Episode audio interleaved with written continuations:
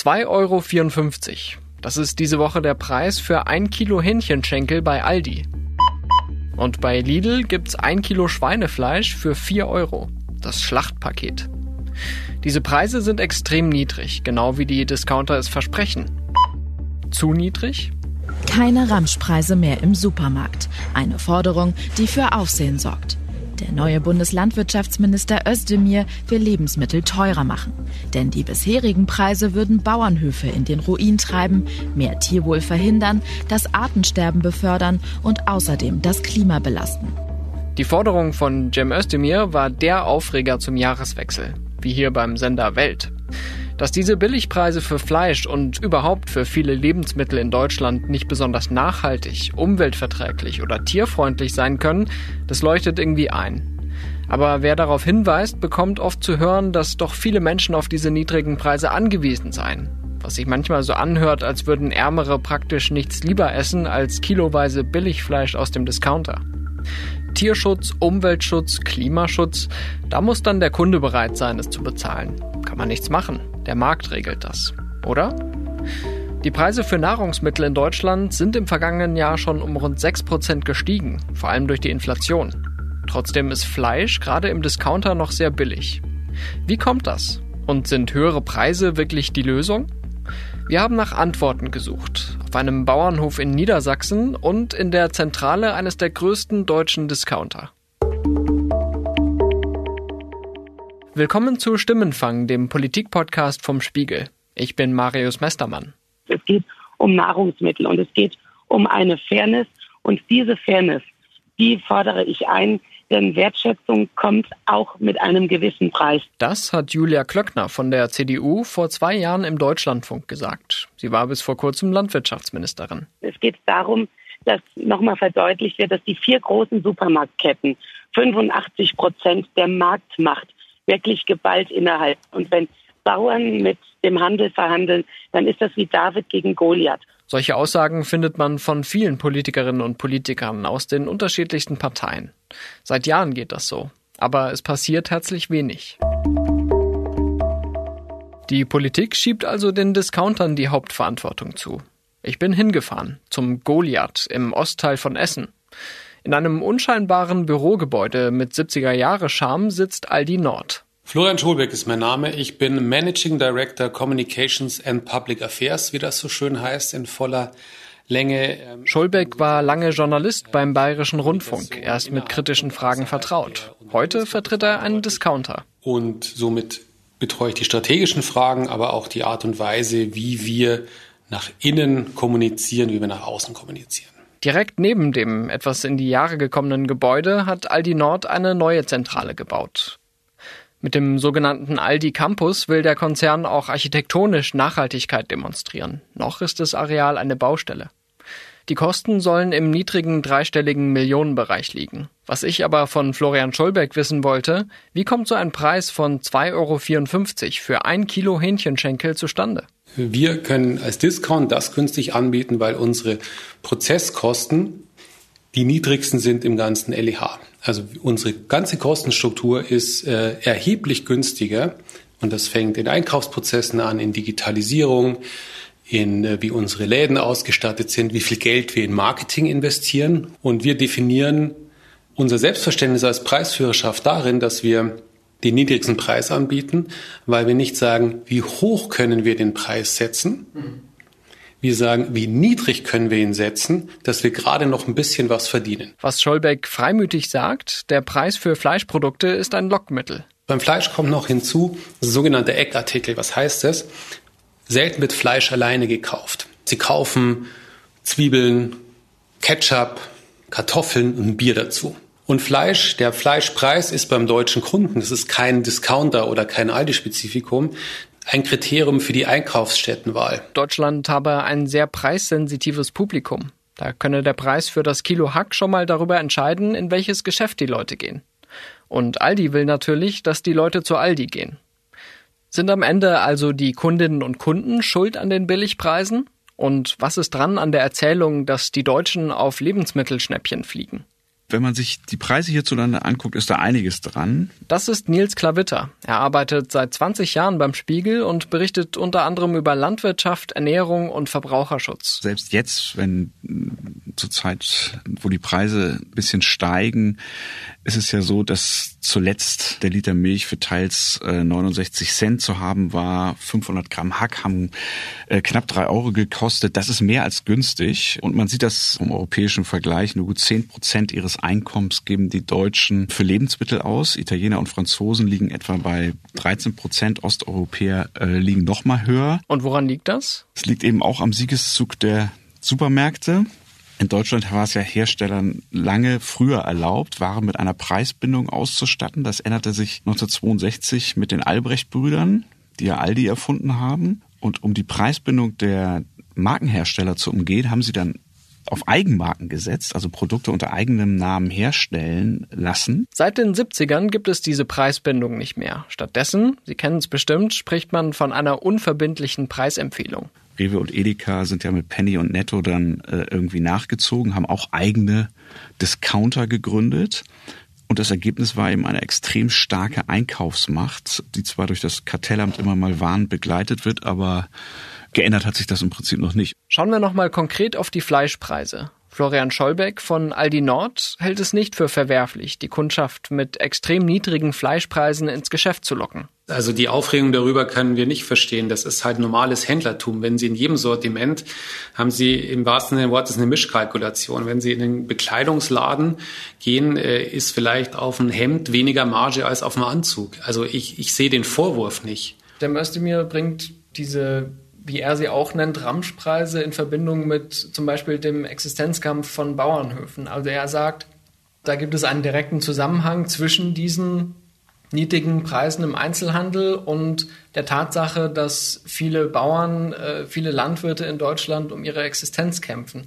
Ist es etwas, was Sie auch anerkennen als Lebensmittelhändler, dass Sie da eine Verantwortung haben für diese Produzenten? Wir haben eine Verantwortung, aber hm, ich mache Ihnen mal ein Beispiel beim Fleisch. Also Aldi Nord und Süd nehmen beim Frischfleisch 10 Prozent der produzierten Menge in Deutschland ab. Wenn man, wenn man 10 Prozent einer produzierten Menge verkauft, hat man keine Marktmacht. Man hat einen Einfluss auf den Markt. Aber die Preise für Schweine werden auf dem Weltmarkt bestimmt und erst recht für eine exportorientierte Industrie.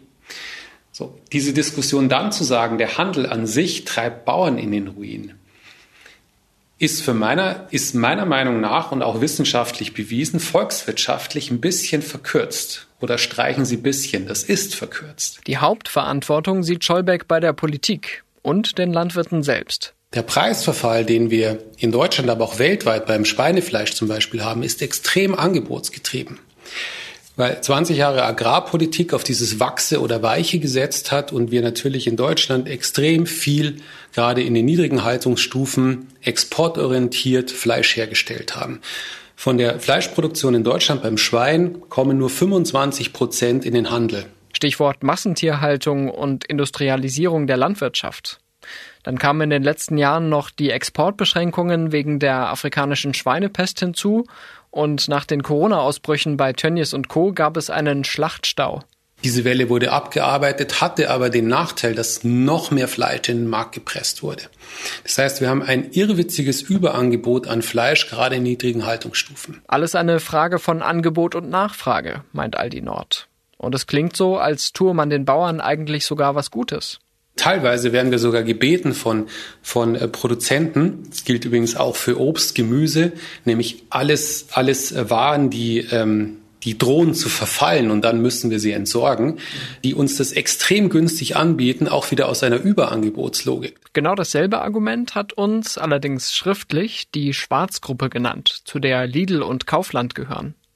Auch da ist die Rede von schlanken Strukturen und effizienten Prozessen, die die niedrigen Preise ermöglichen würden. Man sei ein fairer und zuverlässiger Partner der Landwirte. Das Argument greift ein bisschen kurz, denn natürlich muss das Fleisch oder wird das Fleisch irgendwie verkauft, aber das ändert ja nichts an dem an dem an dem falschen System, äh, in, in dem wir uns bewegen. Äh, ich habe ja auch gerade mit einigen Bauern gesprochen, die kriegen noch 120 Euro pro Schwein äh, bei den jetzigen Preisen, müssen aber ungefähr 90 Euro fürs Futter ausgeben und kaufen die Ferkel für 30 Euro. Da kann sich jeder ausrechnen, haben natürlich auch noch Energiekosten, müssen die Ställe unterhalten, dass da wenig übrig bleibt. Das erklärt also, warum die Erzeuger von Schweinefleisch so große Probleme haben. Der Landwirt Renke von Seggern muss sich über zu niedrige Marktpreise gerade keine Sorgen machen. Er und seine Familie betreiben einen Bauernhof in Dingstede zwischen Oldenburg und Bremen. Ihr Geschäft ist die Rindermast, das heißt, sie verkaufen am Ende das Fleisch der Tiere. Jetzt spricht mal jemand. Jetzt spricht mal jemand mit mir. Meine Kollegin Rebecca Wiese hat die Familie von Seggern und ihre Tiere besucht. In der Erzählung von Julia Klöckner sind sie David und stehen den übermächtigen Konzernen gegenüber. Wir wollten wissen, wie läuft denn der Kampf? Wir haben halt immer so das Gefühl, wir sind nur so, so eine Adressgeldempfänger. Ne? Also das, was nachher noch überbleibt, das, das zahlen wir den Landwirten aus. Aber auch wir haben ja auch unsere Verbindlichkeiten. Also wir müssen auch unsere Stelle abbezahlen. Ähm, wir müssen unseren äh, Lohnunternehmer oder, oder Maschinenring äh, entlohnen für die Arbeit, die die für uns äh, machen. Wir müssen das Zukauffuttermittel, was wir zukaufen müssen, müssen wir bezahlen. Und die haben halt auch alle ihren Preis. Pro Jahr liefert der Bauernhof etwa 300 Mastbullen an Schlachthöfe. Die Tiere haben nach anderthalb Jahren ein sogenanntes Schlachtgewicht von 400 Kilogramm. Für ein Kilo bekommt von Seggern aktuell 4,60 Euro. Was das Fleisch dann im Supermarkt kostet, hängt vom Teilstück ab. Ein Filet kostet schließlich mehr als Rinderhack. Wo genau die Produkte landen, kann Renke von Seggern aber nicht verfolgen. Zwischen ihm und der Kühltheke stehen Viehhändler, Schlachter, Verarbeiter und Lieferanten. Und jedes Unternehmen verdient mit. Also so einen Punkt gab es schon mal, wo wir gesagt haben, warum macht man den ganzen Scheiß überhaupt noch? Das war so Ende 2018, äh, wo wir das erste Dürrejahr da hinter uns hatten. Und dann ging es ja weiter 2019. Das Frühjahr war schon sehr trocken, die Kulturen kamen wieder nicht so in Schwung, wie sie mussten. Da hat man schon echt die Lust an der Sache verloren. Ne? Also nicht nur wegen der Lust zur Landwirtschaft, sondern auch Geldsorgen, ne? also Existenznöte im Endeffekt man hatte natürlich Angst, dass man jetzt die Generation ist, die den Kern vor die Wand fährt. Ne? Renke war uns aufgefallen, weil er vor gut einem Jahr an Bauernprotesten beteiligt war, die sich unter anderem gegen Aldi richteten. Damals ging es um extrem niedrige Preise für Milch, Butter und Fleisch. Da haben wir uns gefragt, wäre der Familie von Seggern mit höheren Preisen im Einzelhandel geholfen? Wenn ein Produkt im Laden teurer wird, heißt es ja nicht automatisch, dass wir als Erzeuger den Mehrgewinn bekommen. Es ist ja keine Garantie da, wenn jetzt das äh, Rindfleisch 25 Euro kostet im Schnitt, dass dann mehr bei uns ankommt, sondern da stecken sich die Konzerne dann ein oder der Vermarkter. Irgendwo muss es ja hängen bleiben. Deswegen äh, sehe ich das eigentlich nicht so, dass die Lebensmittelpreise unbedingt teurer werden müssen, sondern äh, es muss halt gerechter verteilt werden. Was sagt Aldi Nord zu dem Vorwurf, es bleibe für die Landwirte nicht genug übrig? Wir stehen für ein Prinzip und das heißt höhere Qualität, höhere Preise. Soll heißen, die Bauern müssen schon was tun, damit sie besser bezahlt werden. Und damit liegt die Verantwortung wieder bei der Landwirtschaft. Ganz wichtig ist, wir haben keine einzige Vertragsbeziehung mit einem Landwirt. Das heißt, wir kaufen nur bei Molkereien, bei Fleischern und so weiter. Und wir dürfen nicht, das ist deutsches Kartellrecht, wir dürfen einer Molkerei nicht vorschreiben, ähm, wie viel Geld sie dem Landwirt zahlt. Das ist in Deutschland verboten. Wir können nur sagen, liebe Molkerei, wir hätten gern folgenden Standard, also sehr hohen Standard zur Haltung, äh, Auslauf, frische Luft und so weiter. Ähm, die Molkerei, mit der wir das tun, gibt diesen Mehrwert, diesen höheren, diese höhere Leistung, die wir für höhere Qualität zahlen, an die Landwirte weiter. Genau dieses System würde Renke von Seggern lieber abschaffen. Also es wäre für die gesamte Marktwirtschaft äh, sinnvoller eigentlich, wenn wir, wenn wir selber quasi über Dreiecksverträge an den Handel rantreten könnten und die Schlachthöfe quasi nur noch als Dienstleister dazwischen sitzen würden. Gleichzeitig nimmt der Druck auf die Landwirte zu, ihre Produktionsstandards zu ändern. Aldi hat vergangenes Jahr angekündigt, sich bis 2030 vom Billigfleisch zu verabschieden. Andere Ketten wie Rewe und Penny wollen dem Beispiel folgen. Konkret soll dann nur noch Fleisch aus den Haltungsstufen 3 und 4 in der Kühltheke liegen. Diese Haltungsstufen haben die Supermarktketten selbst festgelegt. Ein umfassendes staatliches Tierwohl-Label wurde bisher nicht eingeführt. Für höhere Haltungsstufen, bei denen die Tiere zum Beispiel mehr frische Luft und im besten Fall viel Auslauf bekommen, sollen die Erzeuger dann auch mehr Geld bekommen. Der Mutterkonzern von Lidl und Kaufland fordert aber in seiner Stellungnahme, dass die Politik Signale für mehr Tierwohl und eine umweltverträglichere Landwirtschaft senden solle. Bei der Kennzeichnung von Haltung und Herkunft könne man sich ja an dem Haltungsformenmodell der Konzerne orientieren. Ein Problem dabei?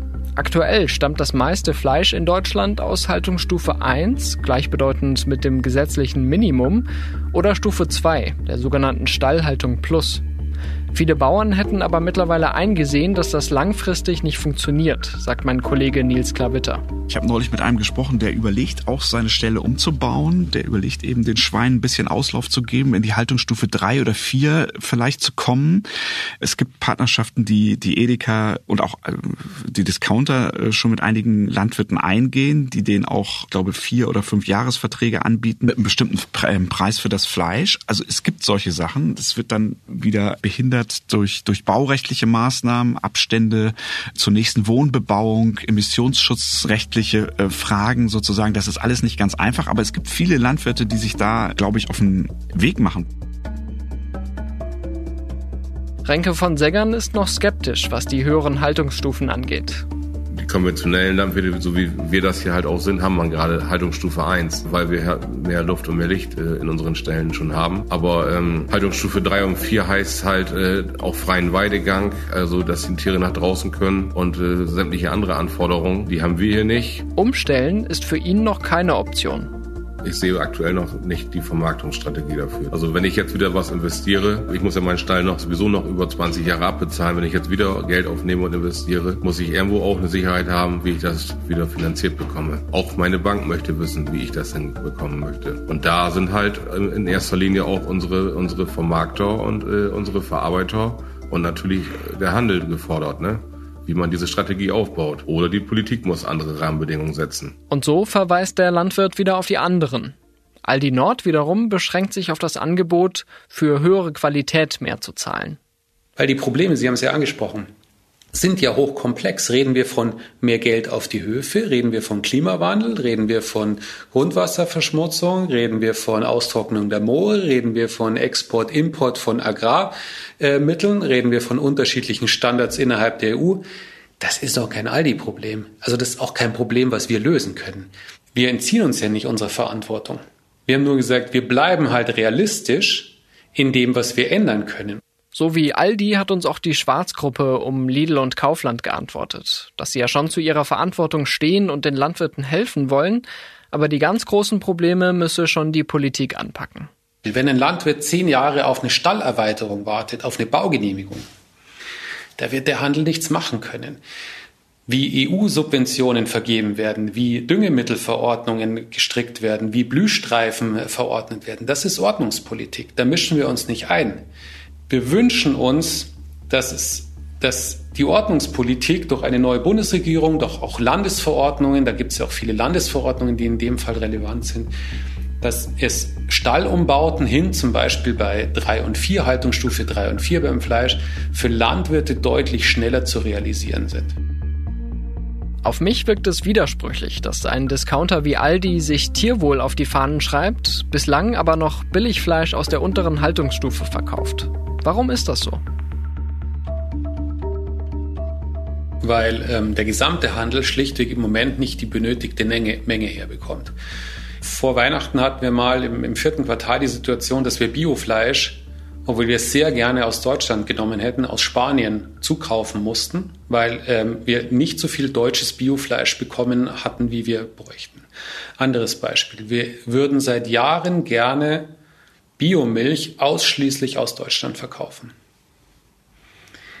Ist nicht möglich. Sie bekommen nicht, also wir als Aldi bekommen nicht über deutsche Molkereien Biomilch ausschließlich aus Deutschland, die wird zugekauft in Nachbarländern, in Dänemark, in Österreich, egal wo Sie hingucken, ähm, weil die Menge nicht da ist.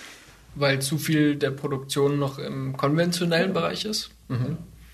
Aber wenn, wenn Sie da den Bedarf haben, weil die Verbraucher das wollen, warum äh, hat die Landwirtschaft dann nicht schon längst umgestellt? Dann müssen Sie die Landwirtschaft fragen.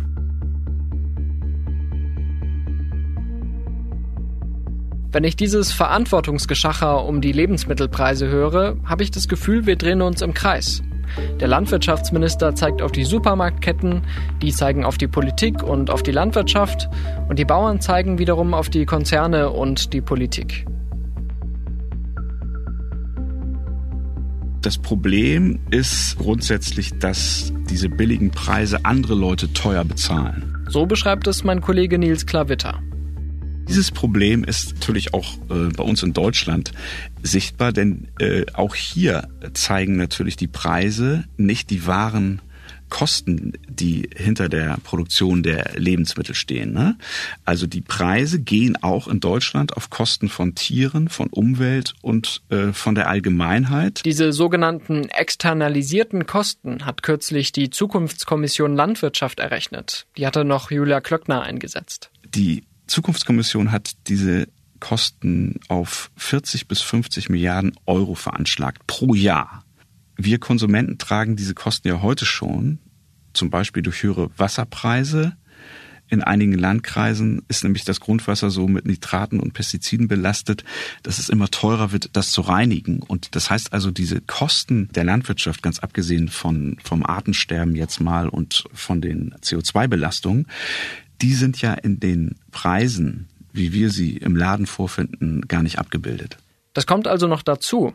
Und damit funktioniert auch die Ausrede von Aldi nicht mehr, dass man sich bei den Preisen eben nach Angebot und Nachfrage richtet. Das mag in der Marktlogik stimmen, aber ökologisch passt es hinten und vorne nicht. Das heißt, im Kern hat Cem Özdemir schon recht, wenn er sagt, dass die Billigpreise für Lebensmittel viele negative Konsequenzen nach sich ziehen. Aber was kann er als Landwirtschaftsminister jetzt dagegen tun? Also was am Ende Geflogenheiten äh, ändert oder auch nötig ist äh, für den Umbau unserer Lebensmittelproduktion sind, sind äh, tatsächlich Gesetze. Und das ist auch natürlich ein Fund, mit dem Özdemir äh, wuchern könnte. Also er könnte eine Pestizidsteuer einführen zum Beispiel. Ne? Er könnte Haltungsformen, also die, sage ich mal, schlechtesten Tierhaltungsformen, da könnte er sozusagen im Auslaufdatum festhalten und die irgendwann verbieten. Das könnte er natürlich auch mit einem staatlichen Tierwohl-Label verbinden, ne? dass die Verbraucher das besser erkennen können. Also er hat da einige Stellschrauben und er muss auch, glaube ich, an einige Themen schmerzhaft rangehen, weil wenn diese EU-Ziele der Klimaneutralität 2050 äh, und der Farm-to-Fork-Strategie, die ja schon 2030 in Kraft treten soll, also Halbierung der Pestizide und Düngemittel, dann muss da auf jeden Fall jetzt mit begonnen werden. Als Ausgleich für steigende Preise von Tierprodukten wäre es auch möglich, andere Lebensmittel für die Verbraucherinnen und Verbraucher günstiger zu machen kann zum Beispiel bei Obst und Gemüse eine geringere Mehrwertsteuer ähm, ansetzen. Da gibt es schon eine, eine Menge Möglichkeiten, die er hätte, aber da sollte man natürlich auch den Lobbydruck nicht unterschätzen. Ne? Ähm, mhm. Das kann politisch sind, wehtun, wenn er das da. Das kann selbst einem Grünen, von dem das ja eigentlich erwartet wird, ähm, zumindest politische Schwierigkeiten machen. Ja. Was ist eigentlich mit der Kundschaft? Die muss ja am Ende die höheren Preise bezahlen oder ihre Einkaufsgewohnheiten ändern. Wir haben die Spiegel-Community über Social Media gefragt, ob sie bereit und in der Lage wären, mehr für Lebensmittel auszugeben. Ja, auf jeden Fall. Und es wird langsam auch Zeit, dass wir wieder mehr lernen, mehr Dankbarkeit für das zu zeigen, was uns die Natur gibt und damit auch verantwortungsvoll umgehen und nicht alles immer günstiger machen wollen. Ich weiß auch, dass nicht jeder sich das leisten kann, aber wenn man das mal in den Herzen bewegt, auch für die, die vielleicht nicht so viel Geld haben und nicht so viel Geld zur Verfügung haben. Es ist einfach wichtig, dass man sich gesund ernährt und dazu gehört eben auch anständiges Essen. Und deswegen darf es auch gerne ein bisschen teurer sein. Eine Preiserhöhung an der Stelle würde der klassischen deutschen Bevölkerung viel zu stark ins Kontor schlagen.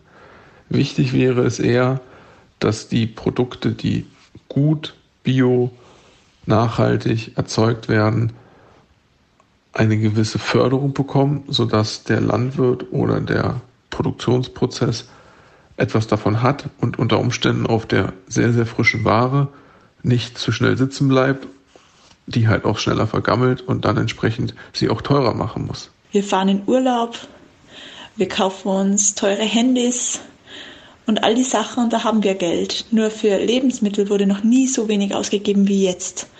Und wenn wir unsere Prioritäten wieder mal richtig setzen würden, dann wäre es auch möglich, dass wir teureres Fleisch kaufen. Halt dann nicht jeden Tag. Aber niemand, wirklich niemand braucht jeden Tag Fleisch. Das ist nur ein kleiner Ausschnitt und ganz bestimmt nicht repräsentativ. Natürlich gibt es auch viele Menschen, die auf jeden Cent schauen müssen und für die steigende Lebensmittelpreise bedeuten, dass sie weniger oder andere Produkte kaufen müssen. Nils sagt aber, man dürfe der Landwirtschaft nicht die Sozialpolitik übertragen. Denn es sollte ja für alle fair sein. Es gibt kein Recht, sag ich mal, das hat sogar Julia Klankmar gesagt, auf tägliches Billigfleisch. Das sind zwei verschiedene Probleme, die hier vermengt werden, meiner Ansicht nach. Also es ist erstmal so, dass man bei der Landwirtschaft darauf achten muss, dass wir in eine nachhaltige Produktion einsteigen und dass die Landwirte auch ein, auch ein Auskommen haben. Und dazu müssen natürlich die Preise steigen. Und dazu müssen sich auch die Essgewohnheiten ändern. Das wird aber nicht gelingen, wenn man die Verantwortung auf die Bürgerinnen und Bürger abwälzt. Und andererseits muss es dann natürlich so sein, dass Hartz-IV-Sätze oder so in einem relativ reichen Land wie Deutschland so angepasst werden, dass sich auch ärmere Menschen, sag ich mal, nachhaltig und gesund ernähren können. Jetzt ist gerade davon die Rede, dass die Sätze um drei Euro, glaube ich, äh, steigen sollen. Das wird natürlich nicht ausreichen. Zurück zu den Lebensmittelpreisen. Gibt es eigentlich eine Alternative zu den Discountern, die möglichst viel, möglichst billig verkaufen? Es gibt zum Beispiel diese Projekte, das sind gar nicht mehr wenig, der solidarische Landwirtschaft, dass Erzeuger und Konsumenten als ähm, feste Abnehmer sich sozusagen so ein Risiko teilen, also dass man, dass man quasi auf einem, einem Bauernhof abonniert ist als fester Abnehmer. Es gibt Verbraucherbewegungen wie in Frankreich, die heißt, du bist hier der Chef, dass du als Verbraucher ganz genau äh, äh, guckst und auswählst, welche Höfe, welche Form der Produktion du unterstützt. Manche Landwirte versuchen auch, sich gegen die Marktmacht des Einzelhandels zu verbünden. Es gibt Beispiele, wo sowas gelungen ist. Zum Beispiel in Nordhessen, Uppländer Bauernmolkerei heißen die. Das sind ein paar Biobauern, die haben vor längerer Zeit schon eine stillgelegte Molkerei übernommen und äh, haben das wirklich zum Erfolgsmodell ausgebaut. Und die sind dann bei einigen Discountern, haben sie sich auch schon wieder ausgelistet, weil die sich nicht über die Preise einigen konnten. Das landwirtschaftliche Leitbild äh, zum Beispiel der Zukunftskommission sieht ja sowieso regional aus. Es ist eben viel, viel entkoppelter von der früheren Weltmarktorientierung und setzt viel mehr auf Regionalität. Die Familie von Seggern hat sich von den großen Playern zum Teil verabschiedet. Neben dem Hauptgeschäft mit den Mastbullen hält sie zwölf Weiderinder und deren Fleisch verkauft sie ausschließlich in ihrem kleinen Hofladen auf dem eigenen Grundstück. Renkes Mutter Marion von Seggern führt uns durch das Sortiment. Wir haben also mehrere Produkte im Laden drin, die von umliegenden Landwirten, ja eigentlich alles Landwirte, die die produzieren. Und in diesem Fall sind das eben die Milchprodukte alle. sind drei Kilometer, also kurzer Weg, um das hier mit zu präsentieren und zu verkaufen und wird sehr gut angenommen. Hier ist unser Schwarzbrot drin, in verschiedenen Sorten. Eier mit aus Käfighaltung habe ich hier in diesem Kühlschrank. Und da sind Eier aus Freilandhaltung. Der Anteil an äh, Freilandeiern wird langsam größer, war mal das so. ist immer nachgefragter? Wird nachgefragter, ja. Obwohl der Preis ja schon ein massiver Unterschied ist. Das zeigt eben auch, dass der Verbraucher einfach mehr guckt, wo kommt es her, wie wird es gehalten, was für Futter haben die gehabt und so weiter. Hier und da gibt's also schon ein Umdenken. Aber Nils hat ja gesagt, es wird einen Umbruch brauchen. Und das bedeutet eine echte Agrarwende. Die können weder die Verbraucherinnen noch die Landwirte noch die Einzelhandelskonzerne allein erzwingen. Aber es bringt auch nichts, wenn sich alle Akteure gegen Veränderungen stemmen, ihre Geschäftsmodelle verteidigen und anderen die Schuld zuweisen. Im Idealfall haben wir in Zukunft eine nachhaltige Landwirtschaft mit gutem Auskommen für die Bauern, eine Lieferkette, in der alle fair behandelt werden und eine Bevölkerung, die beim Einkauf nicht nur auf den Fleischpreis schaut oder schauen muss. Solche Veränderungen wird es langfristig nur im Einklang mit den Klimazielen der Europäischen Union geben. Und in Brüssel werden ja bekanntlich auch viele Agrarvorschriften gemacht. Man muss hoffen, dass Cem Özdemir seinen Worten mehr Taten folgen lässt als Julia Klöckner.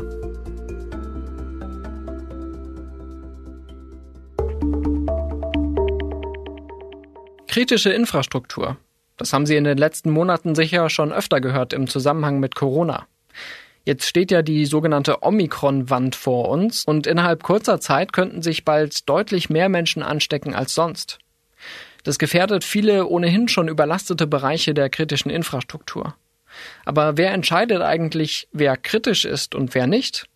Wer sollte Ihrer Meinung nach unbedingt dazugehören? Schicken Sie uns gerne eine Sprachnachricht per WhatsApp unter der Nummer plus 49 40 380 80400 oder per Mail an stimmenfang.spiegel.de.